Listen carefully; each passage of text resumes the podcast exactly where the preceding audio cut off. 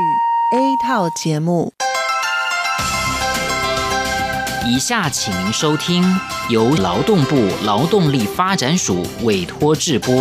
中央广播电台所制作的泰语节目。รายการต่อไปนี้ได้รับการมอบหมายให้จัดทำโดยกรมพัฒนากำลังแรงงานกระทรวงแรงงานไต้หวันสาธารณรัฐจีน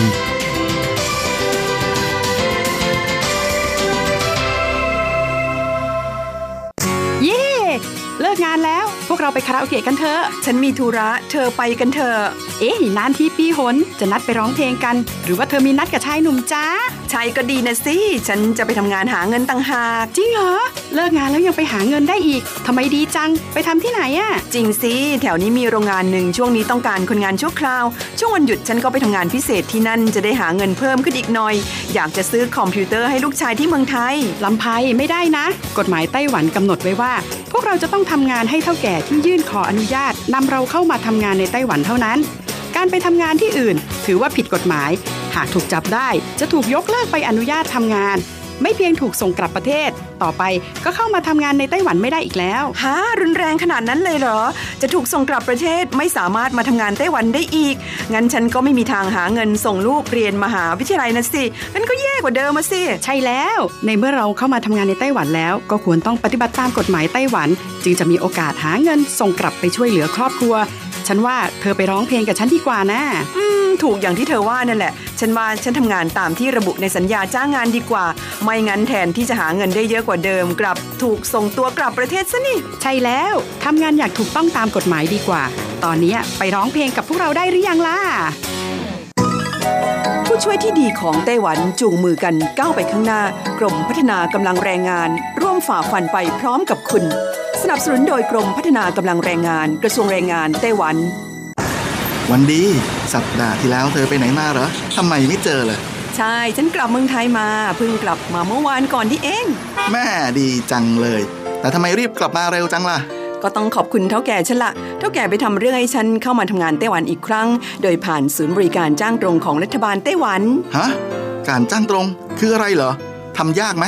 ไม่ยากเลยเท่าแกบอกว่าสะดวกมากแล้วก็ไม่ต้องผ่านบริษัทจัดหางานไม่เพียงประหยัดค่าเหนื่อยหน้าที่เมืองไทยนะทำให้ฉันเก็บเงินได้เพิ่มขึ้นช่วยครอบครัวฉันมีชีวิตที่ดีขึ้นด้วยนอกจากนี้ฉันอยู่กับเท่าแกมานานคุ้นเคยกันดีการเดินเรื่องเข้ามาทำงานในไต้หวันโดยวิธีการจ้างตรงเนี่ยยังทำให้ฉันได้ทำงานในสถานที่ที่คุ้นเคยไม่ต้องเสียเวลาปรับตัวให้เข้ากับที่ทำงานใหม่เท่าแก่ก็ไม่ต้องปวดหัวว่าจะต้องเริ่มสอนคนใหม่เป็นผลดีกับทุกฝ่ายเลยล่ะแม่ดีจริงๆผมเองสัญญาก็ใกล้ครบแล้วนะเนี่ยต้องรีบกลับไปบอกข่าวดีให้เท่าแก่รู้แล้วล่ะจะได้ให้เท่าแก่ไปติดต่อที่ศูนย์บริการจ้างตรงเพื่อขอทำเรื่องให้ผมกลับมาทำงานไต้หวันใหม่โดยวิธีจ้างตรงได้เลยแล้วก็จะต้องไปบอกข่าวนี้กับเพื่อนๆทุกคนให้ได้รู้กันด้วยใช่เรื่องดีๆแบบนี้ต้องบอกต่อจะได้ไปใช้บริการกันเยอะๆผู้ช่วยที่ดีของไต้หวันจูงมือกันก้าวไปข้างหน้ากรมพัฒนากำลังแรงงานร่วมฝ่าฟันไปพร้อมกับคุณสนับสนุนโดยกรมพัฒนากำลังแรงงานกระทรวงแรงงานไต้หวัน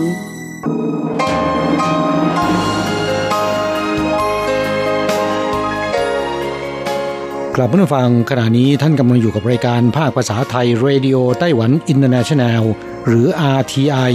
ออกกระจายเสียงจากกรุงไทเปไต้หวันสาธารณรัฐจีนเป็นประจำทุกวันนะครับ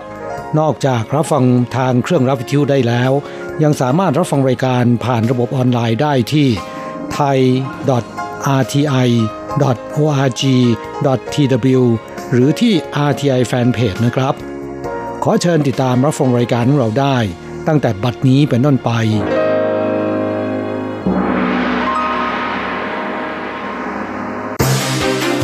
ลำดับแรกขอเชิญติดตามรับฟังข่าวประจำวันสวัสดีครับคุณผู้ฟังที่รักและเคารพทุกท่านครับวันนี้ตรงกับวันพุธที่28สิงหาคมปีพุทธศักราช2562นะครับสำหรับข่าวประจำวันจาก RTI ในวันนี้ก็มีผมกฤษณัยสายประภาสเป็นผู้รายงานครับเราก็มาเริ่มต้นกันที่ข่าวคราวเกี่ยวกับท่านผู้นำไต้หวันย้ำจับตาการซ้อมรบของจีนใกล้ชิดครับแล้วก็เรียกร้องให้จีนนั้นต้องทำตัวเป็นผู้อุทิศตนให้แก่เสถียรภาพและก็สันติภาพในภูมิภาคนะครับ ครับจีนนะครับก็ได้จัดการซ้อมรบในบริเวณทะเลตะวันออกเมื่อวานนี้แต่เนื่องจากในช่วงที่ผ่านมานะครับสหรัฐนั้นได้อนุมัติจำหน่ายเครื่องบินรบ F-16V ให้แก่ไต้หวันจำนวน66ลำนะครับก็ทำให้หลายฝ่ายจับตามองการซ้อมรบในคราวนี้ของจีนและในวันนี้นะครับท่านประธานาธิบดีไช่อิงเหวินนั้นก็ได้ย้ำครับว่าการซ้อมรบทุกครั้งที่ผ่านมาของจีนรวมทั้งคราวนี้ด้วยไต้หวันนั้นมีการจับตามองอย่างใกล้ชิดขอให้ประชาชนวางใจได้และขอเรียกร้องให้ทางการจีนนั้นทำตัวในฐานะผู้อุทิศตนให้แก่เสถียรภาพและสันติภาพในภูมิภาคครับทั้งนี้ท่านประธานาธิบดีไช่นั้นก็บอกว่า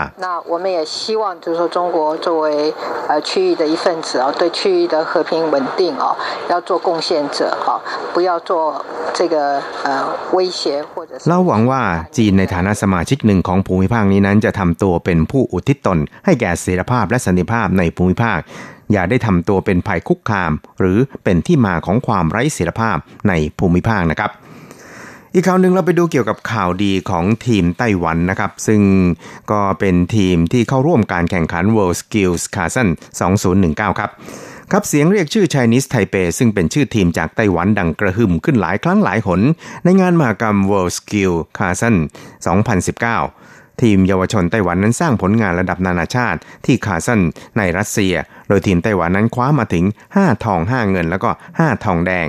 555นะครับเป็นผลงานที่น่าชื่นชมและดีกว่าการแข่งขันในคราวที่ผ่านมาครับการแข่งขัน WorldSkills Kaohsiung ครั้งที่45ได้ปิดฉากลงแล้วเมื่อวานนี้นะครับมีผู้เข้าร่วมการแข่งขันถึง63ประเทศจำนวนรวม 1,354 คนจากทั่วโลกทีมไต้หวันนั้นคว้ารางวัลกว่า 80% ของจำนวนที่ส่งเข้าร่วมแข่งขันเป็นอันดับ4นะครับนอกจากนี้ทีมเยาวชนไต้หวันนั้นยังส่งตัวแทน8คนเข้าร่วมการแข่งขันระดับยุวชนอีก6รายการคว้าเหรียญเงิน4เหรียญและเหรียญทองแดง1เหรียญในปีนี้นะครับกระทรวงแรงงานไต้หวันได้ส่งเสริมให้เยาวชนเข้าร่วมการแข่งขันด้านทักษะระดับนานาชาติด้วยเงินอัดฉีดสำหรับผู้คว้ารางวัลเหรียญทองเพิ่มจากเดิม1ล้านเป็น 1.2 ล้านนะครับเพื่อคัดสรรผู้มีฝีมือเข้าร่วมการแข่งขันอย่างจริงจังโดยในปีนี้นะครับนางซุยหมิงชุนรัฐมนตรีว่าการกระทรวงแรงงานของไต้หวันก็ได้เป็นหัวหน้าคณะนำทีมเข้าร่วมการแข่งขันด้วยตนเองครับการแข่งขันดังกล่าวนั้นมีประวัติศาสตร์มานานกว่า70ปีทีเดียวส่วนรัสเซียนั้นเพิ่งเป็นเจ้าภาพในการจัดการแข่งขันเป็นครั้งแรกครับแล้วก็มีความตั้งใจอย่างเต็มที่ในการเป็นเจ้าภาพด้วยไม่ว่าจะเป็นการจัดกำหนดการต่างๆโปรแกรมการแข่งขันการดูแลสื่อทั้งพิธีเปิดและปิดรวมทั้งการมอบรางวัลล้วนจัดขึ้นเป็นที่ประทับใจของผู้เข้าร่วมการแข่งขันทั้งสิ้นครับนอกจากนี้นะครับท่านประธานาธิบดีวลาดิเมียร์ปูตินแห่งรัสเซียก็ได้กล่าวในพิธีปิดด้วยตนเองแสดงเห็นถึงความตั้งใจจริงและความจริงจังของเจ้าภาพในคราวนี้ครับอีกข่าวนึงเราไปดูเกี่ยวกับผลงานการวิจัยนะครับทางด้านการค้นพบว่าการบริโภคเนื้อแดงนั้นอาจจะทำให้เกิดโรคหลอดเลือดหัวใจนะครับแต่ว่าก็มีวิธีป้องกันเหมือนกันนะครับโดยกระทรวงเทคโนโลยีของไต้หวันสาธารณจีนระบุว่าการรับประทานเนื้อแดงเป็นจำนวนมากเกินไปเนี่ยก็อาจก่อให้เกิดโรคหลอดเลือดหัวใจเนื่องจากมีสารไตรเมทิลามีนเอนออกไซด์หรือ TMAO เพิ่มมากขึ้นนะครับแต่ประเด็นอยู่ที่ว่ารับประทานเท่าไหร่จึงจะเรียกว่าในปริมาณมากจนเป็นอันตรายนั้นนะครับมันก็ขึ้นอยู่กับร่างกายของแต่ละคนมากกว่าครับทีมวิจัยจากมหาวิทยาลัยแห่งชาติไต้หวันก็ได้วิจัยค้นพบการทดลองด้วยวิธีการ Overclock Checking Tool หรือ OCCT ซึ่งให้การรักษาพยาบาลเป็นไปอย่างมีประสิทธิภาพยิ่งขึ้นแล้วก็ในการวิจัยยังพบว่าผู้ทานเนื้อสัตว์จะเกิดสาร TMAO มากกว่าคนกินเจถึง10เท่าตัวครับส่วนการรับประทานกระเทียมสดนั้นจะสามารถลดความเสี่ยงเหล่านี้ลงได้ศาสตราจารย์อูหมิงเสียนสมาชิกในทีมวิจัยนะครับก็ได้อาศัยความเชี่ยวชาญที่เกี่ยวข้องศึกษาค้นพบการใช้วิธีการ OCCT ตรวจเลือด3ครั้งก็จะทราบทันทีว่าผู้ป่วยนั้นรับประทานเนื้อแดงมากเกินไปจนเกิดสาร TMAO ในปริมาณค่อนข้างสูงหรือไม่ครับส่วนศาสตราจารย์เซินลี่เหยียนนะครับหนึ่งในทีมวิจัยอีกผู้หนึ่งนั้นก็ได้แนะนำเกี่ยวกับเรื่องนี้ครับโดยบอกว่า大概建议60公斤体重的人每一天大概只要吃一半就是一个 clove 那一片大概5克左右了那一到จากการวิจัยของพวกเราพบว่าผู้มีน้ำหนักตัว60กิโลกรัมนั้นควรทานกระเทียมประมาณวันละ5กรัมหรือประมาณ 1-3 กรีบนะครับก็จะสามารถป้องกันโรคหลอดเลือดหัวใจได้ครับ ครับนักวิชาการทั้งสองท่านนั้นย้ำว่าเนื่องจากแต่ละคนนั้นจะมียีนต่างกันบางคนกินเนื้อสัตว์แล้วเนี่ยก็เกิดสาร TMAO ในปริมาณมากแต่บางคนก็อาจไม่มีอาการเช่นนี้ปัจจุบันยังไม่อาจบอกได้ว่ากินเนื้อแดงในปริมาณเท่าใดจึงจะเป็นอันตรายแต่หากมียีนที่มีกรรมพันธุ์ของโรคหลอดเลือดหัวใจอยู่แล้วเนี่ยก็จะต้องทานเนื้อแดงให้น้อยลงครับอีกข่าวนึงครับเราไปดูเกี่ยวกับทางด้านหลังจากที่ซ่องถูกกฎหมายในไทจงและอีหลานได้ปิดตัวลงเป็นลำดับครับก็ทำให้ไต้หวันนั้นเหลือซ่องถูกกฎหมายเพียง2แห่งเท่านั้นคือที่เถาหยวนแล้วก็เพิงหูโดยซ่องที่เพิงหูนั้นมีชื่อว่าชินเล่อหยวนนะครับที่ปัจจุบันนั้นเหลือโสเพณีอาวุโสวัยเกินกว่า50ปีเพียง3คนเท่านั้นกิจการก็ซบเซาไม่ดีเหมือนในอดีตส่วนซ่องที่เถาหยวนก็กำลังเผชิญชะตากรรมที่อาจจะต้องดับสลายลงตามยถากรรมครับส่วนซ่องทรงเย่เหลาที่ตำบลหลัวตงอีหลานก็เป็นซ่องที่ให้บริการทางเพศที่ถูกกฎหมายซ่องสุดท้ายในอีหลานเมื่อเจ้าของคือคุณจางหลัวซิ่งถึงแก่กรรมเจ้าหน้าที่ตำรวจก็ถอนใบอนุญาตประกอบการซ่องถูกกฎหมายทันทีครับแล้วก็เมื่อวานนี้นั้นก็ได้มีการขอให้เทศบาลอีหลานนั้นสั่งยกเลิกระเบียบว่าด้วยการบริหารจัดการสถานและผู้ให้บริการทางเพศอีหลานเมื่อข่าวนี้แพร่ออกไปนะครับก็ได้รับความสนใจกันเป็นอย่างมากจากวงการโสเภณีที่ถูกต้องตามกฎหมายในไต้หวันครับครับสถิติเมื่อต้นปีที่ผ่านมาบอกว่าในไต้หวันนั้นมีซ่องที่ถูกกฎหมายในไต้หวันรวม4แห่งได้แก่ไทจงอีหลานเถาหยวนและเผิงหูโดยที่ไทจงได้ปิดกิจการไปแล้วเมื่อปลายปีที่ผ่านมา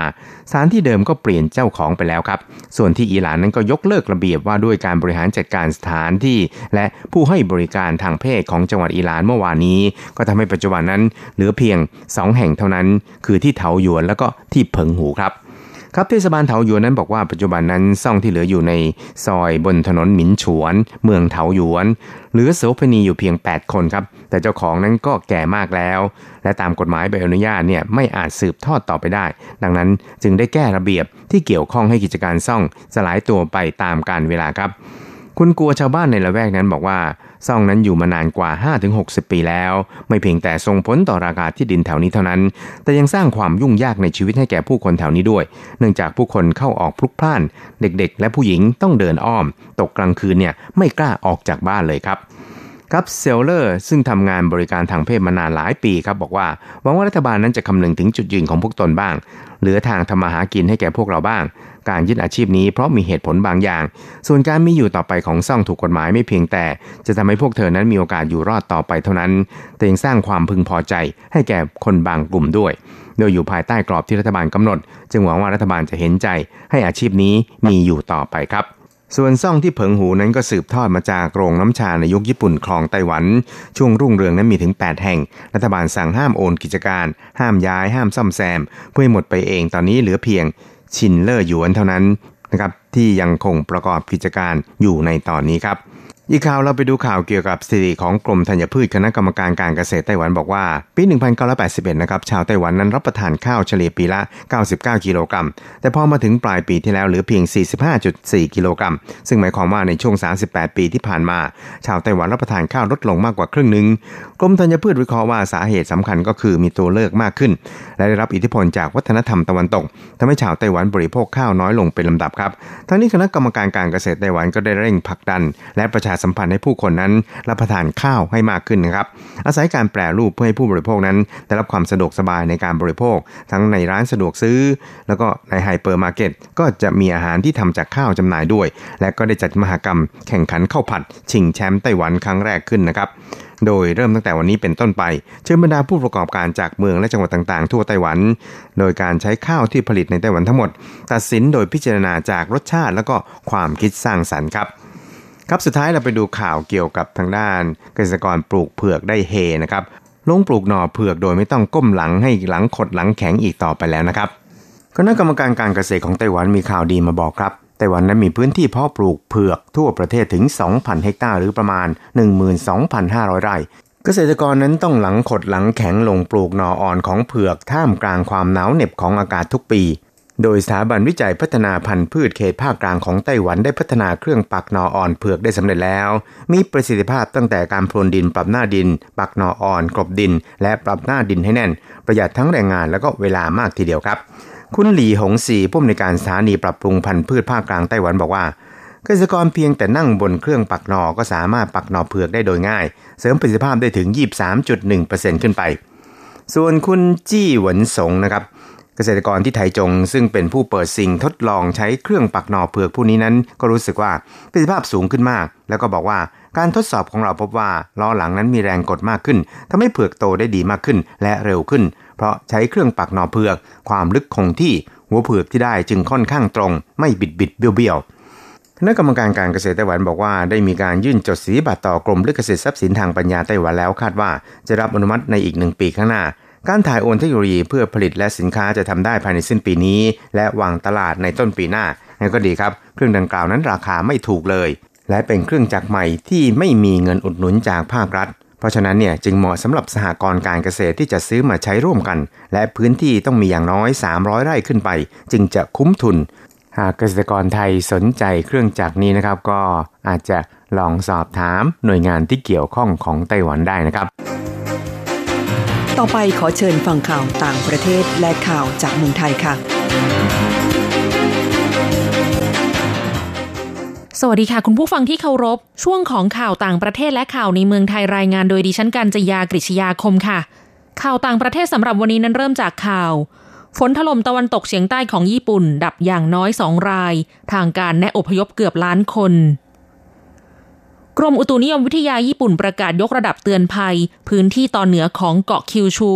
ซึ่งเป็นเกาะใหญ่อันดับ3ที่อยู่ทางตะวันตกเฉียงใต้ของญี่ปุ่นเป็นระดับสูงสุดและออกคำเตือนฉุกเฉินในจังหวัดซากะจังหวัดฟุกุโอกะและจังหวัดนางาซากิเนื่องจากมีความเป็นไปได้สูงมากว่าจะเกิดภัยพิบัติน้ำท่วมและดินถล่มล่าสุดมีผู้เสียชีวิตแล้ว2คนมีประชาชนได้รับคำสั่งให้อพยพ 670,000 คนและได้รับคำแนะนำให้อพยพเกือบล้านคนโดยปกติแล้วคำสั่งและคำแนะนำอพยพของทางการท้องถิ่นในญี่ปุ่นไม่ถือเป็นเรื่องบังคับแต่ทางการขอให้ประชาชนให้ความเอาใจใส่และปฏิบัติอย่างจริงจังหลังจากเมื่อปีที่แล้วมีผู้เสียชีวิตกว่า200คนจากฝนตกหนักทางภาคตะวันตกของญี่ปุ่นในช่วงฤดูร้อนข่าวต่อไปเผยภาพถ่ายนาซาพบไฟป่าแอฟริกาใหญ่กว่าไฟป่าอเมซอน5เท่าภาพถ่ายขององค์การบริหารการบินและอวกาศแห่งชาติสหรัฐหรือ NASA แสดงให้เห็นว่าแอฟริกากำลังมีไฟป่าเช่นกันและมีขนาดใหญ่กว่าไฟป่าอเมซอนถึง5เท่าแต่ได้รับความสนใจน้อยกว่าไฟป่าในแอฟริกากลางมีประเทศที่ได้รับผลกระทบได้แก่สาธารณรัฐประชาธิปไตยคองโกกาบองแคเมรูนและแองโกลาและกำลังเป็นภัยต่อพื้นป่าลุ่มน้ำคองโกที่เปราะบางอยู่แล้วจากปัญหาการโค่นป่าเพื่ออุตสาหกรรมในพื้นที่จากข้อมูลของกองทุนสัตว์ป่าโลกพบว่าพื้นป่าลุ่มน้ำคองโกถูกยกให้เป็นพื้นป่าใหญ่ที่สุดเป็นอันดับ2ของโลกรองจากป่าอเมซอนโดยมีพื้นที่ประมาณ 1,265 ล้านไร่เป็นที่อยู่อาศัยของสัตว์กว่า 2,000 สายพันธุ์และพืชอีกประมาณ 10,000 สายพันธุ์โดยในจำนวนนี้30%พบที่พื้นป่าคองโกเพียงแห่งเดียวเท่านั้นด้านประธานาธิบดีเอมานูเอลมาครงผู้นำฝรั่งเศสได้โพสต์ข้อความลงใน Twitter เรื่องปัญหาไฟป่าในแอฟริการะหว่างการประชุมสุดยอดผู้นำกลุ่มประเทศอุตสาหกรรมชั้นนำ7ประเทศหรือ G7 และทำให้สื่อสังคมเกิดคำถามว่าทำไมปัญหาไฟป่าในแอฟริกาจึงไม่ได้รับความสนใจเท่าปัญหาไฟป่าอเมซอนความเคลื่อนไหวดังกล่าวเกิดขึ้นหลังจากผู้นำบราซิลปฏิเสธรับเงินช่วยเหลือ$22 ล้านจาก G7 โดยบอกว่าให้นำเงินดังกล่าวไปแก้ปัญหาไฟป่าที่อื่นแทนโฆษกของประธานาธิบดีชาอีโบโซนารูผู้นำบราซิลระบุว่าบราซิลจะยอมรับก็ต่อเมื่อประธานาธิบดีเอมานูเอลมาครงของฝรั่งเศสถอนคำพูดที่เคยตำหนิประธานาธิบดีโบโซนารูเสียก่อนต่อไปขอเชิญคุณผู้ฟังรับฟังข่าวในเมืองไทยค่ะรัฐสภาไทยสิงคโปร์ร่วมผลักดันอาเซียนให้แข็งแกร่งนายตันชวนจินประธานรัฐสภาสิงคโปร์เข้าพบหารือพลเอกประยุทธ์จันทร์โอชานายกรัฐมนตรีของไทยเนื่องในโอกาสเยือนประเทศไทยเพื่อเข้าร่วมการประชุมใหญ่สมัชชารัฐสภาอาเซียนครั้งที่40พลเอกประยุทธ์กล่าวยินดีที่ความร่วมมือระหว่างรัฐสภาและสมาชิกรัฐสภาไทยสิงคโปร์มีความใกล้ชิดและมีการแลกเปลี่ยนระหว่างกันอย่างสม่ำเสมอโดยเฉพาะระหว่างกลุ่มมิตรภาพสมาชิกรัฐสภาทั้งสองฝ่ายพร้อมกล่าวชื่นชมวิสัยทัศน์และความสำเร็จของสิงคโปร์ในการพัฒนาประเทศสู่การเป็นรัฐอัจฉริยะโดยประยุกต์ใช้ดิจิทัลและเทคโนโลยีที่ชาญฉลาดขอขอบคุณสิงคโปร์ที่สนับสนุนการเป็นประธานอาเซียนของไทยทางรัฐบาลไทยมุ่งมั่นส่งเสริมความสัมพันธ์ไทยสิงคโปร์ในทุกมิติให้แน่นแฟ้นยิ่งขึ้น ด้านนายตันชวนจินกล่าวยินดีและพร้อมกระชับความสัมพันธ์อันดีระหว่างสมาชิกรัฐสภาไทยและสิงคโปร์อย่างเป็นรูปธรรมต่อไปซึ่งทั้งสองฝ่ายหวังว่าสมาชิกรัฐสภาอาเซียนจะร่วมกันทำให้อาเซียนมีความแข็งแกร่งประเทศไทยให้ความสำคัญกับการพัฒนาประเทศด้านดิจิทัลและนวัตกรรมรวมถึงการเตรียมความพร้อมรับมือกับความไม่แน่นอนทางเศรษฐกิจสังคมผู้สูงอายุและภัยจากเทคโนโลยีไทยหวังว่าจะร่วมมือเพื่อเรียนรู้แนวปฏิบัติที่เป็นเลิศและประสบการณ์ของสิงคโปร์ต่อไปเป็นอัตราแลกเปลี่ยนประจำวันพุธที่28สิงหาคมพุทธศักราช2562อ้างอิงจากธนาคารกรุงเทพสาขาไทเปโอนเงิน 10,000 บาทใช้เงินเหรียญไต้หวัน 1450 เหรียญแลกซื้อเงินสด 10,000 บาทใช้เงินเหรียญไต้หวัน 1810 เหรียญ1ดอลลาร์สหรัฐใช้เงินเหรียญไต้หวัน 31.65 เหรียญแลกซื้อค่ะคุณผู้ฟังคะนั่นเป็นช่วงของข่าวต่างประเทศและข่าวในเมืองไทยรายงานโดยดิฉันกัญจยากฤษิยาคมค่ะ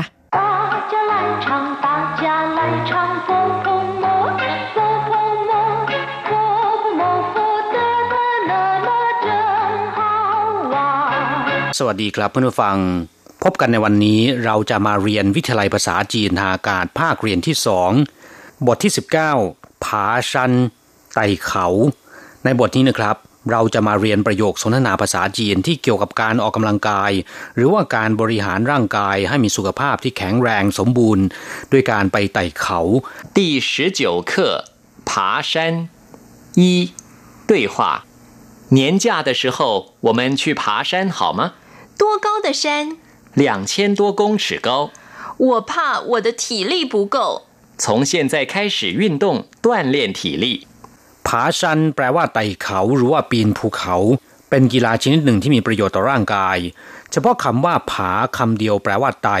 แปลว่าปีนหรือจะแปลว่าคลานก็ได้ส่วนคำว่าชันก็คือดอยหรือว่าภูเขาผาชันจึงมีความหมายว่าไต่เขาหรือว่าปีนภูเขาต่อไปนะครับมาอธิบายประโยคสนทนาในบทนี้年假的时候我们去爬山好吗วันหยุดในช่วงปีใหม่เราไปไต่เขากันดีไหม年假ก็คือวันหยุดในช่วงปีใหม่หรือวันหยุดพักพิเศษประจำปีเรียกว่า年假ส่วน时候แปลว่าช่วงเวลา年假的时候ก็คือช่วงเวลาวันหยุดในตอนปีใหม่年假的时候我们去爬山好吗เราไปไต่เขากันดีไหมผาชันแปลว่าไต่เขา我们去爬山好吗เราไปไต่เขากันดีไหม好吗ก็คือดีไหม多高的山ภูเขาสูงแค่ไหนหรือภูเขาสูงขนาดไหน多高ก็คือสูงมากเท่าไหร่สูงขนาดไหน多高的山ภูเขาที่สูงขนาดไหนภูเขาที่สูงแค่ไหนเรียกว่า多高的山2000多公尺高สูง 2,000 กว่าเมตร2000แปลว่า 2,000 2000ตัวก็คือ 2,000 เศษหรือ 2,000 กว่าเรียกว่า2000ตัวส่วนกงชื่อแปลว่าเมตร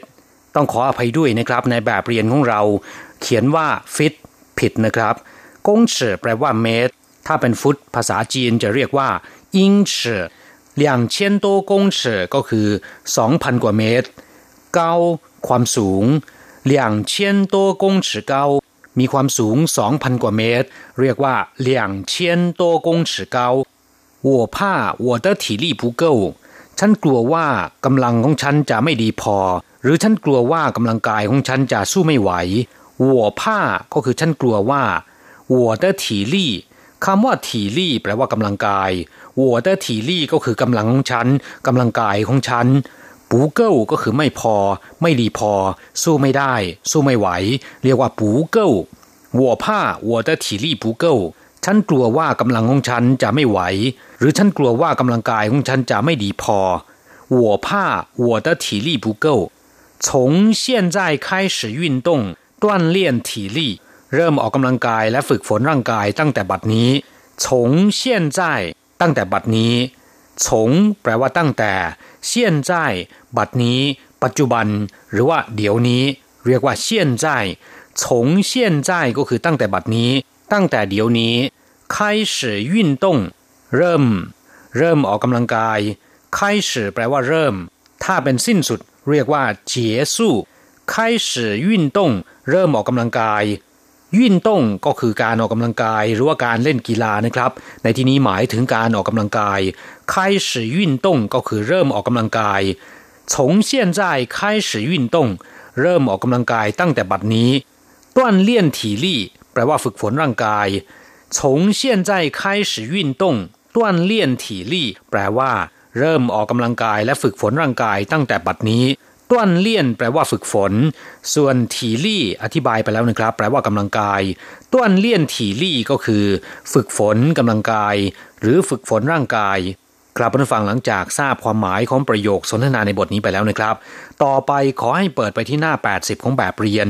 เราจะไปเรียนรู้คำศัพท์ใหม่ๆในบทเรียนนี้นะครับศัพท์คำที่1ชาแปลว่าแย่แปลว่าไม่ดีเลวหรือไม่ได้มาตรฐานเรียกว่าชาเช่น成绩太差แปลว่าผลการเรียนแย่มาก表现太差ก็คือผลงานไม่ดีเลยหรือผลงานแย่มากชาจิ้งแปลว่าความสามารถหรือคุณภาพต่ำมากแย่มากใช้การไม่ได้เรียกว่าชาจิ้ง身体状况很差สภาพของสุขภาพร่างกายแย่มากเรียกว่า身体状况很差นอกจากแปลว่าแย่ไม่ดีไม่ได้มาตรฐานแล้วนะครับคำว่าชายังมีความหมายอย่างอื่นด้วยอย่างเช่นแปลว่าขาดหรือไม่พอชายี่เตียนขาดไปนิดนึงหรือมีความหมายว่าเกือบแล้วนะครับชาปู้ตัวแปลว่าพอๆกันใกล้เคียงกันและตัวอักษรตัวเดียวกันนี้หากว่าออกเสียงเป็นชายจะแปลว่าส่งให้ไปทำงานหรือว่าไปทำงานเช่นเจียนชายก็หมายถึงการทำงานอย่างอื่นควบคู่กันไปด้วยชูชัยแปลว่าไปปฏิบัติหน้าที่นอกสถานที่เรียกว่าชูชัยศัพท์คำที่2เหนียนจ้าแปลว่าวันหยุดพักประจำปีซึ่งหมายถึงวันหยุดในช่วงเทศกาลตรุษจีนหรือหมายถึงวันหยุดพักผ่อนหลังจากที่ทำงานครบ1ปีแล้วซึ่งก็คือวันหยุดพักประจำปีตามกฎหมายมาตรฐานแรงงานของไต้หวันสาธารณรัฐจีนแรงงานที่ทำงานอย่างต่อเนื่องในสถานที่ทำงานเดียวกันจนครบ1ปีแล้วทุกคนจะมีวันหยุดพักประจำปีโดยมีค่าจ้างเป็นเวลา7วันวันหยุดพักประจำปีเช่นนี้นะครับในภาษาจีนเรียกว่าเหนียนจ้ามาดูศัพท์ใหม่ๆคำต่อไปนะครับผาชันแปลว่าไต่เขาหรือว่าปีนเขาเฉพาะคำว่าผาแปลว่าปีนแปลว่าไต่หรือคลานก็ได้นะครับอย่างเช่น这小孩才一岁就会爬了เด็กคนนี้อายุเพิ่งขวบเดียวคลานได้แล้วผาสู้ก็คือปีนต้นไม้ผาเฉียงปีนกำแพงหรือว่าปีนรั้วเรียกว่าผาเฉียงศัพท์คำต่อไปกงเฉอแปลว่าเมตรถ้าเป็นกิโลเมตรเรียกว่ากงหลี่กงเฟินก็คือเซนติเมตรแต่ถ้าเป็นมาตราวัดตามระบบอังกฤษจะเรียกว่าอิงเฉอก็คือฟุตนั่นเองศัพท์คำต่อไปถี่ลี่แปลว่ากำลังกาย体力旺盛แปลว่ากำลังกายเหลือเฟือตรงข้ามกับคำว่า体力衰弱แปลว่าร่างกายอ่อนแอหรือร่างกายทรุดโทรมเรียกว่า体力衰弱ศัพท์คำต่อไปต้วนเลี่ยนแปลว่าฝึกฝนซึ่งหมายถึงการฝึกฝนร่างกายเช่น经常锻炼身体强壮ฝึกฝนเป็นประจำร่างกายก็จะแข็งแรง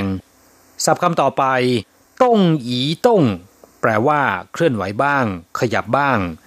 คำว่าต้งคำเดียวแปลว่าเคลื่อนไหวหรือแปลว่าขยับปูต้งก็คือนิ่งไม่เคลื่อนไหวไม่ขยับ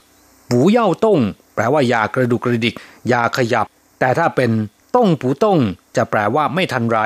บ่อยๆหรือว่าง่ายเหลือเกินเช่นต้งปูต้งจู้ฟ้าผีชี่ไม่ทันไรก็เกิดโมโหซะแล้วหรืออะไรนิดอะไรหน่อยก็โมโหโทโสซะแล้วเรียกว่าต้งปูต้งจู้ฟ้าผีชี่ศัพท์คำสุดท้ายนะครับเท่าหลันแปลว่าขี้เกียจหรือว่าหนีงานเช่นถ้าสีควันเท่าหลันเขาชอบหนีงานหรือเขามักจะอู้งาน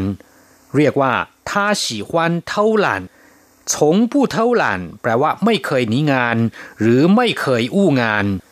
กลับมาฟังหลังจากเรียนภาษาจีนผ่านไปแล้วขอให้นำไปหัดพูดบ่อยๆนะครับเราจะกลับมาพบกันใหม่ในบทเรียนหน้าสวัสดีครับ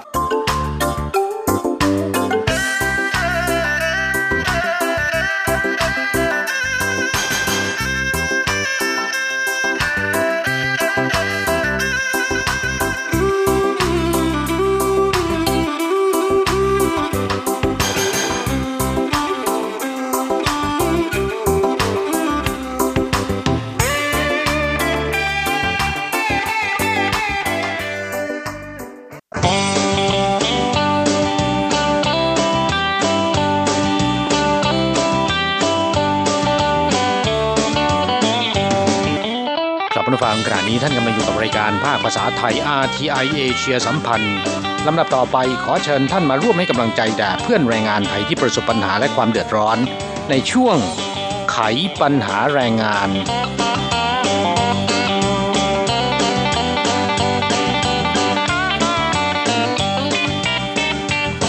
กลับช่วงไขปัญหาแรงงานก่อนหน้านี้เราทั้งสองเคยนำเอาเรื่องราวของการประชุมหารือปัญหาด้านแรงงานระหว่างไทยไต้หวันครั้งที่20นะครับซึ่งครั้งนี้ไต้หวันเป็นเจ้าภาพนะจัดขึ้นที่กรุงไทเปนะครับเมื่อวันที่2สิงหาคมที่ผ่านมานี้นำมาเล่าให้ฟังไปคร่าวๆแล้วนะครับแต่ว่าในครั้งนั้นเนี่ยการประชุมยังไม่ได้จัดขึ้นนะฮะ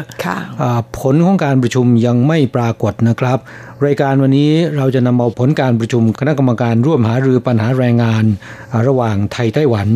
มาเล่าให้ฟังกันนะครับว่าทั้งสองฝ่ายเนี่ยมีมติมีความคิดเห็นเกี่ยวกับประเด็นต่างๆที่หยิบยกขึ้นมาหารือกันอย่างไรบ้างนะครับค่ะก็เป็นความคืบหน้าจากครั้งก่อนนะคะครับอันดับแรกเนี่ยเรามาคุยกันถึงเรื่องของประเด็นที่ฝ่ายไต้หวันเสนอก่อนนะฮะค่ะซึ่งก่อนการประชุมเนี่ยนะครับทางฝ่ายไต้หวันก็นำโดยนางหวังชิวกุ้ยนะครับอธิบดีกรมพัฒนากำลังแรงงานกระทรวงแรงงานของไต้หวันนะครับได้กล่าวในพิธีเปิดการประชุมชื่นชมคนงานไทยนะครับว่าคนงานไทยส่วนใหญ่เนี่ยเดินทางมาทำงานในภาคการผลิตและก่อสร้างนะครับและเป็นกลุ่มแรงงานที่เรียกได้ว่าเป็นกลุ่มหลักนะครับที่มีความขยันขันแข็งมีคุณภาพได้รับเสียงชื่นชมจากนายจ้างมาตั้งแต่สมัยก่อนโน้นนะครับไม่เพียงแต่ช่วยแก้ภาวะขาดแคลนแรงงานในภาคอุตสาหกรรม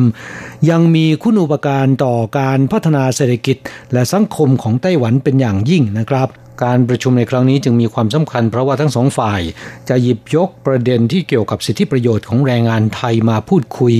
มาหารือกันนะครับค่ะพูดถึงเรื่องแรงงานไทยที่ส่วนใหญ่ทำงานในภาคการผลิตและการก่อสร้างนั้นในส่วนของการก่อสร้างนั้นเป็นที่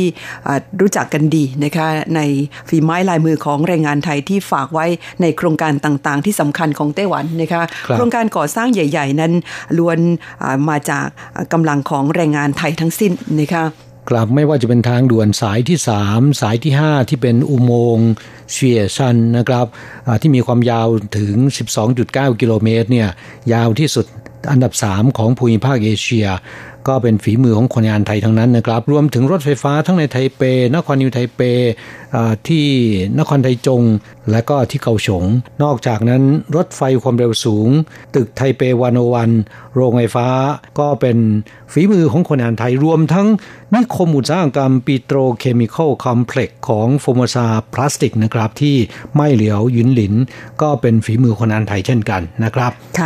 กล่าวได้ว่าในอดีตนั้นคนงานไทยเนี่ยเป็นกลุ่มแรงงานต่างชาติที่ได้รับเสียงชื่นชมมีความแข็งแกร่งขยันอดทนบริหารง่ายแน่นอนนะนั่นเป็นสมัยก่อนนะเทียบกันในปัจจุบันเนี่ยก็อาจจะลดลงไปบ้างนะครับแต่อย่างไรก็ตามปัญหาของคนงานไทยที่มาทำงานในไต้หวันนะครับสมัยก่อนกับในปัจจุบันเนี่ยมันแตกต่างกันไปนะเพราะฉะนั้นจะต้องมีการหารือมีการแก้ไขทบทวนนโยบายหรือมาตรการต่างๆเพื่อจะให้คนงานไทยได้รับสวัสดิการแล้วก็สิทธิประโยชน์ที่ดีขึ้นนะฮะเพราะฉะนั้นฝ่ายไทยและไต้หวันจึงมีการจัดการประชุมหารือปัญหาแรงงานไทยนะคะซึ่งก็จัดกันเป็นประจำทุกปีอย่างที่เรารู้กันในครั้งนี้นั้นประเด็นที่นำมาหารือกันซึ่งวันนี้เนี่ยเราจะพูดถึงในส่วนของประเด็นที่ฝ่ายไต้หวันหยิบยกขึ้นมาหารือก่อนนะคะครับซึ่งก็มีอยู่ 2-3 ประเด็นด้วยกันนะครับประเด็นที่ไต้หวันให้ความสนใจและจะขอความร่วมมือจากฝ่ายไทยมากที่สุดนะครับก็คือปัญหาแรงงานหลบหนีนะฮะความจริงแล้วเนี่ยคนงานหลบหนีสำหรับคนงานไทยแล้วมีจำนวนน้อยมากนะครับแต่คนงานไทยที่หลบหนีจำนวนไม่มากนี้นะครับก็สร้างปัญหาใหญ่เหมือนกันนะหลายคนหลบหนีออกไปแล้วนะครับอย่างที่เรารู้กันดีว่าจะไม่มีหลักประกันไม่มีกองทุนประกันภัยไม่มีประกันสุขภาพคุ้มครองนะเจ็บไข้ได้ป่วยขึ้นมาเนี่ยมีปัญหาแน่นอนนะครับไม่มีกำลังที่จะจ่ายค่ารักษาพยาบาลถ้าเราอยู่ในสัญญาเป็นคนงานถูกกฎหมายนะครับ เจ็บไข้ได้ป่วยเนี่ยจะมีกองทุนประกันสุขภาพที่เราจ่ายเป็นรายเดือนทุกเดือนเดือนละ300กว่าเราสามารถที่จะไปใช้สิทธิ์นั้นได้นะครับแต่คนงานที่หลบหนีไปแล้วเนี่ยหลังจากที่นายจ้างติดต่อไม่ได้ต่อเนื่องกัน3วันนายจ้างมีหน้าที่ต้องแจ้งความต่อศาลตำรวจขณะเดียวกันรายงานต่อกระทรวงแรงงานทางกระทรวงแรงงานก็จะเพิกถอนสมาชิกภาพกองทุนประกันภัยแรงงานและก็กองทุนประกันสุขภาพทันทีนะครับกลายเป็นคนที่ไม่มีหลักประกันเมื่อเจ็บแค่ได้ป่วยค่ารักษาพยาบาลก็ต้องจ่ายเองทั้งหมดไม่สามารถใช้สิทธิ์ของกองทุนประกันสุขภาพได้และถ้าหากว่าโชคร้ายเสียชีวิตญาติพี่น้องก็จะไม่ได้รับเงินคุ้มครองจากกองทุนประกันภัยแรงงานนะครับปัญหาที่เกิดขึ้นในขณะนี้ก็คือแรงงานไทยที่หลบหนีไปแล้วเนี่ยนะคะเข้ารับการรักษาพยาบาลในสถานพยาบาลของไต้หวันปรากฏว่าค้างค่ารักษาพยาบาลและไม่ใช่เพียงราย2รายนะคะมีหลายรายทีเดียวและบางคนเนี่ยติดค้างหลายแสนเหรียญทีเดียวค่ะครับไม่ว่าจะเป็นคนงานที่ถูกกฎหมายหรือผิดกฎหมายนะครับเมื่อเข้ารับการรักษาที่โรงพยาบาลในไต้หวันเนี่ยมีความน่ารักอย่างหนึ่งนะครับไม่ว่าจะเป็นโรงพยาบาลรัฐหรือของเอกชนก็ตามจะไม่มีการถามว่าคุณเป็นคนงานถูกกฎหมายหรือผิดกฎหมายมีกำลังที่จะจ่ายค่ารักษาพยาบาลหรือไม่นะครับเขาจะให้การรักษาก่อนแต่มีอยู่อย่างหนึ่งคือถ้าเป็นคนงานผิดกฎหมายเนี่ยตามกฎระเบียบแล้วสถานพยาบาลเนี่ยจะต้องแจ้งให้กับสำนักงานตรวจคนเข้าเมืองได้รับทราบนะครับว่ามีคนงานผิดกฎหมายเข้ารับการรักษานะทางสำนักงานตรวจคนเข้าเมืองก็จะส่งเจ้าหน้าที่ไปดูแลนะครับหลังจากที่รับการรักษาจนอาการดีขึ้นแล้วสามารถออกจากโรงพยาบาลได้แล้วนะครับสำนักงานตรวจคนเข้าเมืองก็จะรับไปที่สถานกักกันเพื่อทำเรื่องส่งกลับประเทศตอนนี้ปัญหามาแล้วนะครับก็คือค่ารักษาพยาบาลใครจะเป็นคนจ่ายนะโรงพยาบาลเข้าใจดีให้การรักษาก่อนแต่ค่ารักษาพยาบาลที่ค้างจ่ายเนี่ยจะกลายเป็นปัญหาใหญ่ของโรงพยาบาลกลายเป็นหนี้เสียที่โรงพยาบาลต้องมาแบกรับนะครับเพราะฉะนั้นทางโรงพยาบาลเนี่ยก็จะทวงถามจากสำนักงานตรวจคนเข้าเมืองขอให้ติดตามให้ทางสำนักงานตรวจคนเข้าเมืองก็จะทวงไปที่กระทรวงแรงงานกระทรวงแรงงานก็จะทำหนังสือทวงไปที่สำนักงานแรงงานไทยและก็ที่สำนักงานการค้าและเศรษฐกิจไทยกงสุลไทยนะครับเพื่อที่จะไปทวงหนี้ก้อนนี้ให้กับทางโรงพยาบาลปัญหาก็คือว่าคนงานหลังจากที่รับการรักษาไปแล้วนะครับแล้วก็ไปอยู่ที่สถานกักกันของสำนักงานตรวจคนเข้าเมืองจะกักตัวไว้นานไม่ได้นะครับต้องรีบส่งกลับนะเมื่อคนงานถูกส่งตัวกลับประเทศไปแล้วนะครับหน่วยงานไทยก็ไม่สามารถที่จะติดตามหรือให้ความช่วยเหลือได้นะจึงกลายเป็นหนี้เสียกลายเป็นปัญหาใหญ่กลายเป็นแรงกดดันของโรงพยาบาลของสำนักงานตรวจเข้าเมืองและก็ของกระทรวงแรงงานรวมทั้งหน่วยงานไทยด้วยนะค่ะปัญหานี้จำได้ว่ามีการพูดถึงกันมาหลายปีแล้วเหมือนกันนะคะเพราะว่าคนงานไทยที่หลบหนีไปนั้นก็ยังมีบาดเจ็บหรือว่าเจ็บป่วยเข้ารับการรักษาในโรงพยาบาลของไต้หวันแล้วก็ติดค้างหนี้สินกันมาเป็นประจำทุกปีแล้วก็สะสมพอกพูนขึ้นเรื่อยๆปัญหาไม่ได้รับการแก้ไขสักทีแล้วก็มีการหยิบยกขึ้นมาหารือกันทุกครั้งฝ่ายไทยว่ายังไงบ้างคะครับฝ่ายไทยก็ไม่มีงบประมาณที่จะมาช่วยเหลือคนงานที่ผิดกฎหมายนะครับจริงอยู่คนงานที่เดินทางมาทำงานที่ไต้หวันก่อนจะออกเดินทางนะครับต้องจ่ายเงินเข้ากองทุนช่วยเหลือคนหางานในต่างประเทศคนละ500บาทแต่กองทุนนี้ก็มีวัตถุประสงค์ช่วยเหลือคนที่เดินทางมาทำงานถูกกฎหมายแล้วก็ถูกนายจ้างลอยแพไม่มีใครช่วยเหลือนะครับไม่ได้ใช้เพื่อเป็นค่ารักษาพยาบาลของคนงานที่หลบหนีไปทำงานผิดกฎหมายนะคะครับครั้นจะตั้งเป็นกองทุนเนี่ยก็จะดูเหมือนว่าส่งเสริมให้คนงานหลบหนีนะฮะซึ่งก็ไม่ใช่เป็นนโยบายของกระทรวงแรงงานนะครับฟังดูก็มีเหตุผลเพียงแต่ว่าปัญหานี้มันหมักหมมแล้วก็ไม่ได้รับการแก้ไขสักทีนี่แล้วเขาจะทำกันยังไงคะครับทางสำนักงานแรงงานไทยเสนอแก้ปัญหาเรื่องนี้ขอให้โรงพยาบาลหรือสถานพยาบาลที่รับคนงานไทยที่หลบหนีนายจ้างเป็นคนงานผิดกฎหมายเข้ารับการรักษาทันทีนะครับขอให้แจ้งสำนักงานแรงงานไทยได้รับทราบนะฮะเพื่อจะได้ประสานติดต่อกับหน่วยงานหรือว่าบุคคลที่เกี่ยวข้องหรือรับบริจาคมาให้ความช่วยเหลือคนงานรายนี้นะครับอย่างเช่นว่าติดต่อกับนายจ้างเก่าบริษัทจ้างงานรายเก่ารวมทั้งญาติพี่น้องคนงานด้วยนะครับขณะเดียวกันก็ขอให้ฝ่ายไต้หวันเนี่ยพยายามตัดต้นตอของปัญหาด้วยการจับนายจ้างที่ว่าจ้างคนงานผิดกฎหมายเข้าทำงานให้ได้นะครับเมื่อไม่มีสถานที่ไปไม่มีใครว่าจ้างเนี่ยการหลบหนีของคนงานต่างชาติ ก็จะลดลงไปมากเลยทีเดียวนั่นเป็นวิธีแก้ปัญหาโดยสิ้นเชิงนะครับแต่ก็อย่างว่านั่นแหละการจะจับนายจ้างนั้นเป็นเรื่องที่ยากนะบางทีเนี่ยคนงานก็ไม่ยอมบอกว่าทำงานกับนายจ้างรายไหนบางคนก็ทำงานกับนายจ้างหลายรายจนจำไม่ได้แล้วว่าทำงานกับใครนะครับหรือแม้แต่ชื่อจริงของนายจ้างชื่ออะไรก็อาจจะไม่ทราบด้วยซ้ำนะคะครับนี่ก็เป็นปัญหาที่เกิดขึ้นสำหรับคนที่หลบหนีไปทำงานผิดกฎหมายนะคะจะเห็นได้ว่ามันมีปัญหาอื่นๆตามมาภายหลังมากมายเหลือเกินโดยเฉพาะเรื่องของค่ารักษาพยาบาลถ้าหากว่าเราเจ็บไข้ได้ป่วยหรือไปประสบอุบัติเหตุก็กลายเป็นปัญหาระดับประเทศจะเห็นได้ว่าในการประชุมร่วมหารือปัญหาแรงงานระหว่างไทยไต้หวันถ้าดิฉันจำไม่ผิดนี่ปัญหานี้ฝ่ายไต้หวันหยิบยกขึ้นมาเป็นประเด็นแรกหลายปีมาแล้วนะคะการหลบหนีอย่าคิดว่าเป็นเรื่องส่วนตัวนะครับมันไม่ใช่เป็นแค่ปัญหาส่วนตัวเท่านั้นนะครับยังเป็นปัญหาระดับประเทศปัญหาของโรงพยาบาลของสำนักงานต่างๆที่เกี่ยวข้องนะค่ะณที่นี้ก็ย้ำเตือนเพื่อนๆอีกครั้งหนึ่งหากว่ามาทำงานที่ไต้หวันประสบปัญหานะคะไม่ว่าจะเป็นปัญหาอะไรก็ตามเนี่ยขอให้ติดต่อสอบถามหน่วยงานที่เกี่ยวข้องซึ่งก็มีทั้งฝ่ายไทยและฝ่ายไต้หวันของไต้หวันนั้นเขาก็มี1955นะคะรู้สึกว่าจะให้บริการค่อนข้างจะมีประสิทธิภาพพอสมควรแล้วก็เปิดบริการตลอด24ชั่วโมงด้วยของฝ่ายไทยก็มีสำนักงานแรงงานไทยทั้งที่ไทเปแล้วก็ที่เก่าชงค่ะก็สอบถามหรือขอรับคำปรึกษาได้อย่าใช้วิธีหลบหนีออกไปนะคะ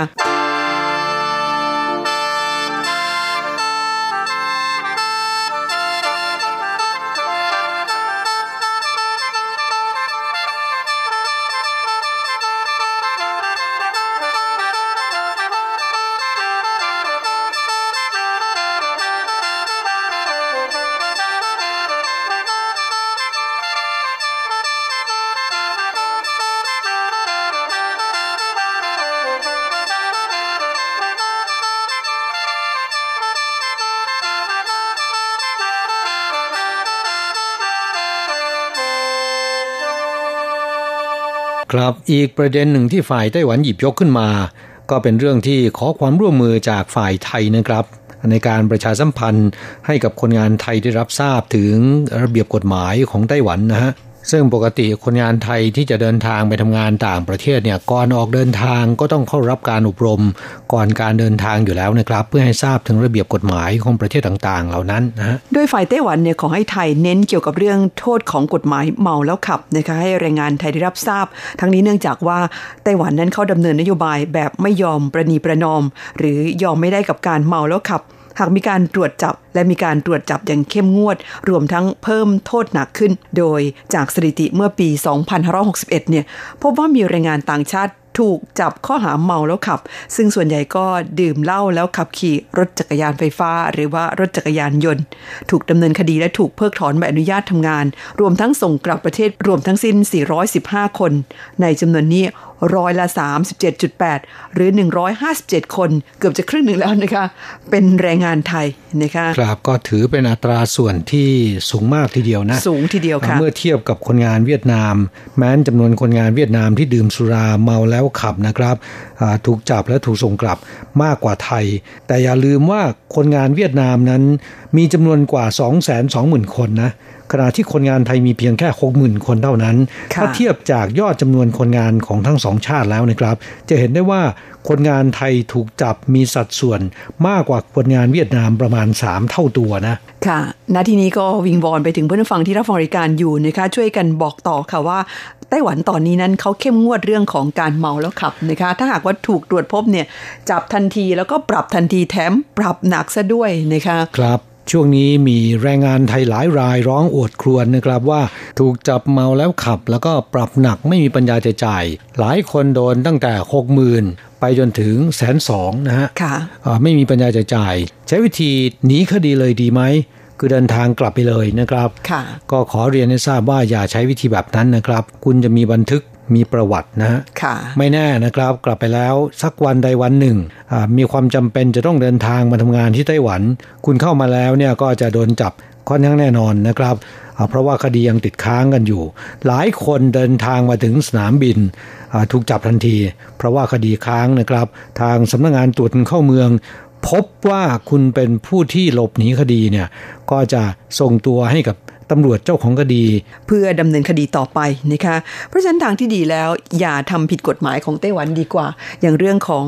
การดื่มแล้วขับเมาแล้วขับเนี่ยนะคะมันไม่ใช่เรื่องยากเลยที่เราจะหลีกเลี่ยงนะคะอย่าไปขับขี่หลังจากที่คุณดื่มสุราซึ่งในไต้หวันนั้นไม่จำเป็นต้องถึงขั้นเมานะคะดื่มไม่เท่าไหร่เนี่ยก็อาจจะถึงเกณฑ์ที่ทางกฎหมายเขากำหนดไว้ว่าห้ามคุณขับขี่ยวดยานพาหนะแล้วค่ะครับที่เราเรียกกันว่าเมาแล้วขับเนี่ยความจริงต้องเปลี่ยนเป็นดื่มแล้วขับนะฮะค่ะ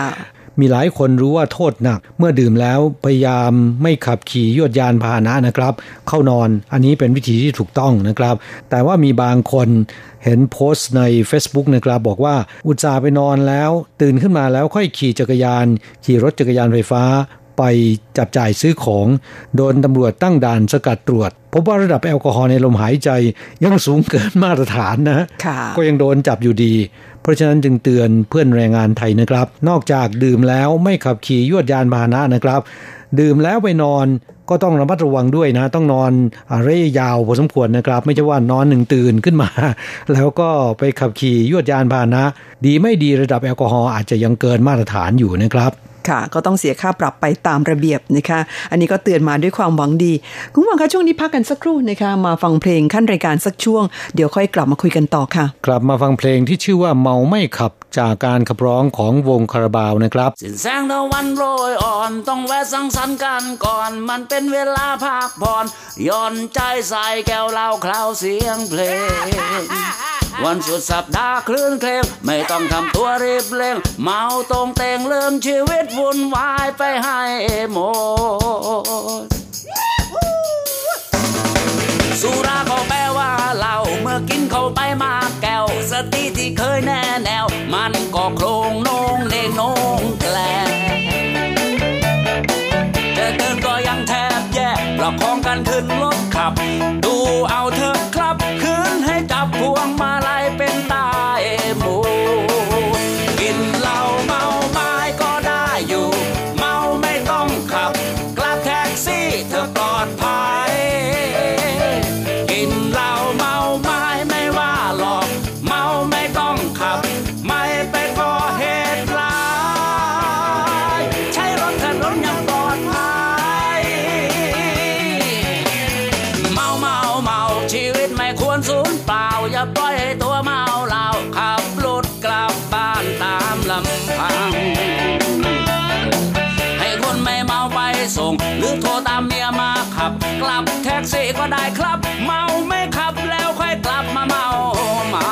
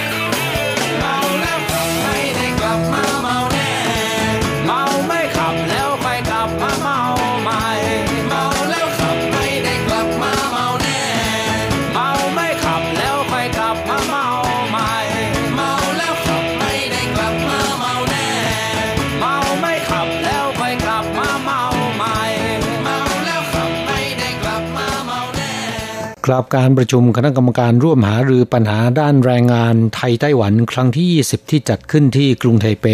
เมื่อวันที่2สิงหาคมที่ผ่านมานะครับนอกจาก2ประเด็นที่กล่าวไปแล้วนะฮะ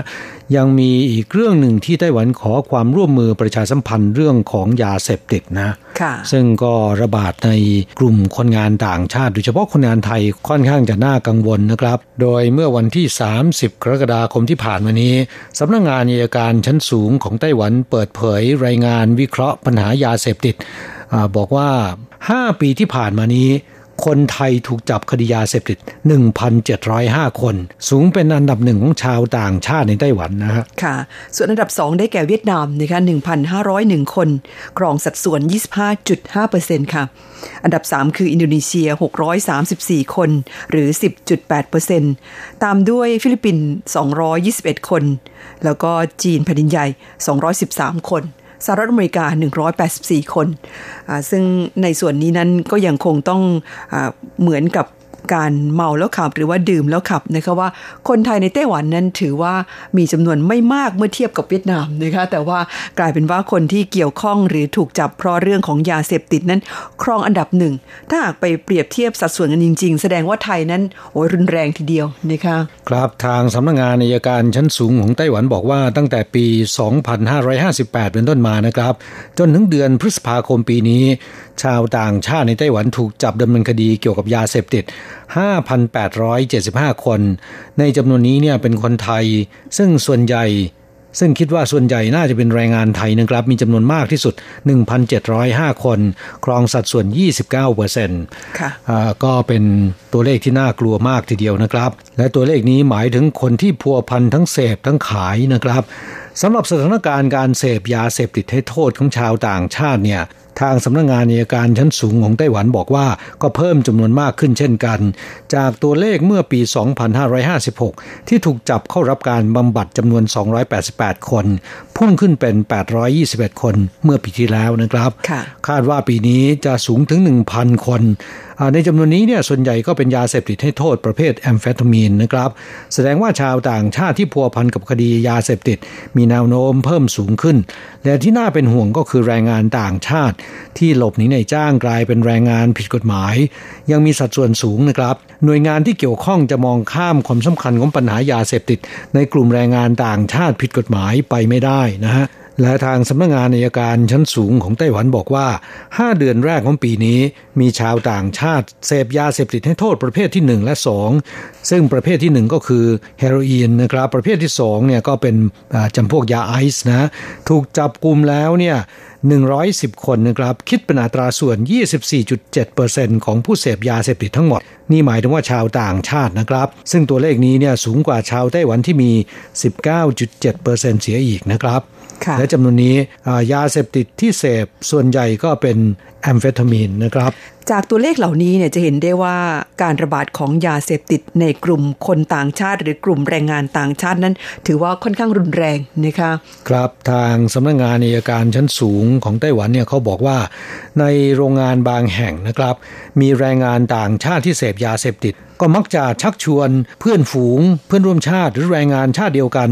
มาเรียนแบบนะครับก็ทำให้มีการแทรกซึมและขยายวงกว้างออกไปเรื่อยๆนะครับและแรงงานต่างชาติที่ติดยาเสพติดส่วนใหญ่จะซื้อยาเสพติดจากเพื่อนร่วมชาติที่เคยเสพหรือผันตัวเองกลายมาเป็นผู้ขายหรือเอเจนต์รายย่อยนะเรื่องนี้ก็ตรงกับความเข้าใจของเรานะ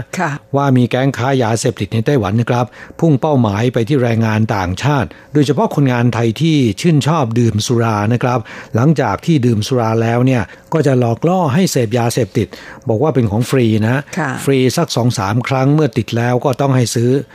เมื่อไม่มีเงินนะครับจะให้เซ็นเชื่อไว้ได้เมื่อหนี้ถึงระดับหนึ่งแล้วก็จะมาทวงไม่มีเงินจ่ายหนี้นะครับก็จะชักชวนเข้ามาเป็นเอเจนต์นำยาเสพติดไปปล่อยในโรงงานที่ตนทำงานอยู่ให้กับเพื่อนร่วมชาติทั้งได้เสพแล้วก็ได้กำไรด้วยนะค่ะจะเห็นได้ว่ากระบวนการค้ายาเสพติดนั้น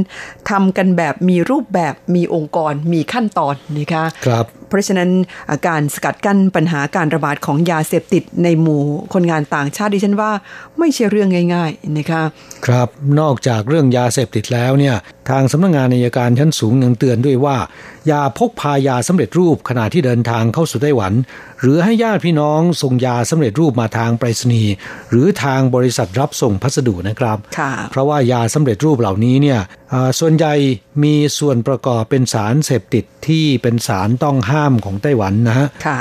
ยาพวกนี้เนี่ยที่เมืองไทยอาจจะขายกันได้อย่างเสรีนะคะในร้านขายยาทั่วไปไม่ได้มีการควบคุมกันมากเหมือนในไต้หวันครับยาสำเร็จรูปที่คนงานไทยซื้อมาจากในประเทศไทยนะครับอาจจะมี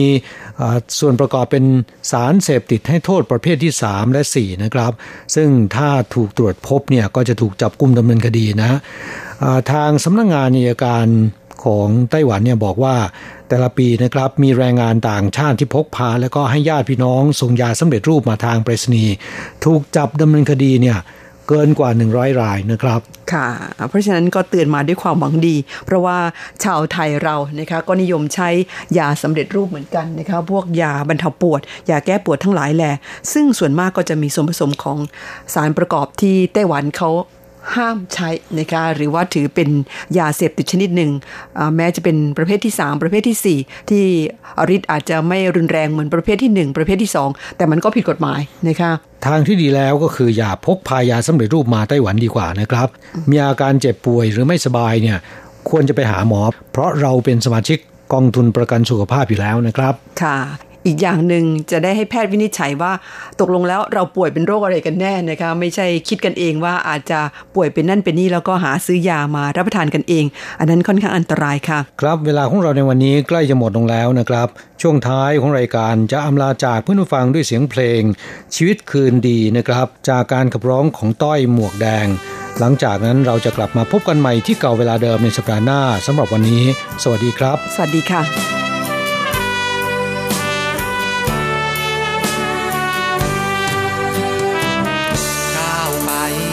ช้าดังเวลาที่ไม่หยุดเดินให้ชีวิตได้เพลิดเพลินหากรีบเกินอาทิตย์พลังไปอย่าร้อนรนจงอดทนเข้มแข็งเอาไว้วันคืนดีจะมีให้ขอเพียงใจเรามั่นคงล้านเสสมสารใครคนชักนำดุจเพื่อน้อยล่องลอยลำล่วงทะล้ำออกทะเลไกลเสียผู้เสียคนมืดมัวมนหนทางที่ไปท่านลองชีวิตไม่มีในใจลอยหลงไปไม่ห่วงมอมเมาว่าใครที่ล่วงทะลำบทเพลงนี้จะร้องลำนำได้ฟังคำขอจงไตรตรองพระบารมีโปรดได้ชี้ทางกลับคืนครองดลจิตใจเข้าให้ถอดถอนสิ่งเสพติดชีวิตคืนดีก้าวไปช้าๆเอาปัญญานั้นมาใคร่ครวญข่มจิตใจอย่าได้เร่รวนให้ทบทวนเรื่องที่ผ่านมาผิดพลาดไปเริ่มต้นใหม่ไม่สายหรอกนะชีวิตคืนดีจะต้องมีมาหยุดเสพหยุดค้าเพื่อชาติไทยเรา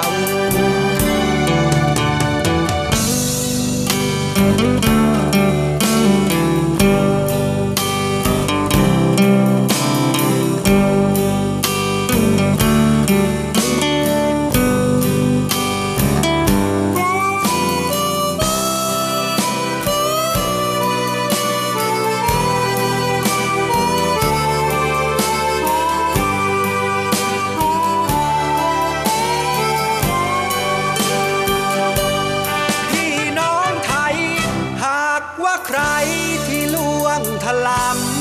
บทเพลงนี้จะร้องลำนำได้ฟังคำขอจงไตรตรองพระบารมีโปรดได้ชี้ทางกลับคืนครองดลจิตใจเข้าให้ถอดถอนสิ่งเสพติดชีวิต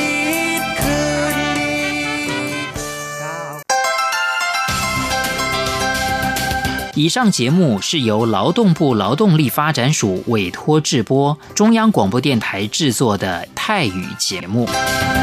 ที่ท่านรับฟังจบลงไปแล้วนั้นเป็นรายการที่ได้รับมอบหมายให้จัดทำโดยกรมพัฒนากำลังแรงงานกระทรวงแรงงานไต้หวันสาธารณรัฐจีน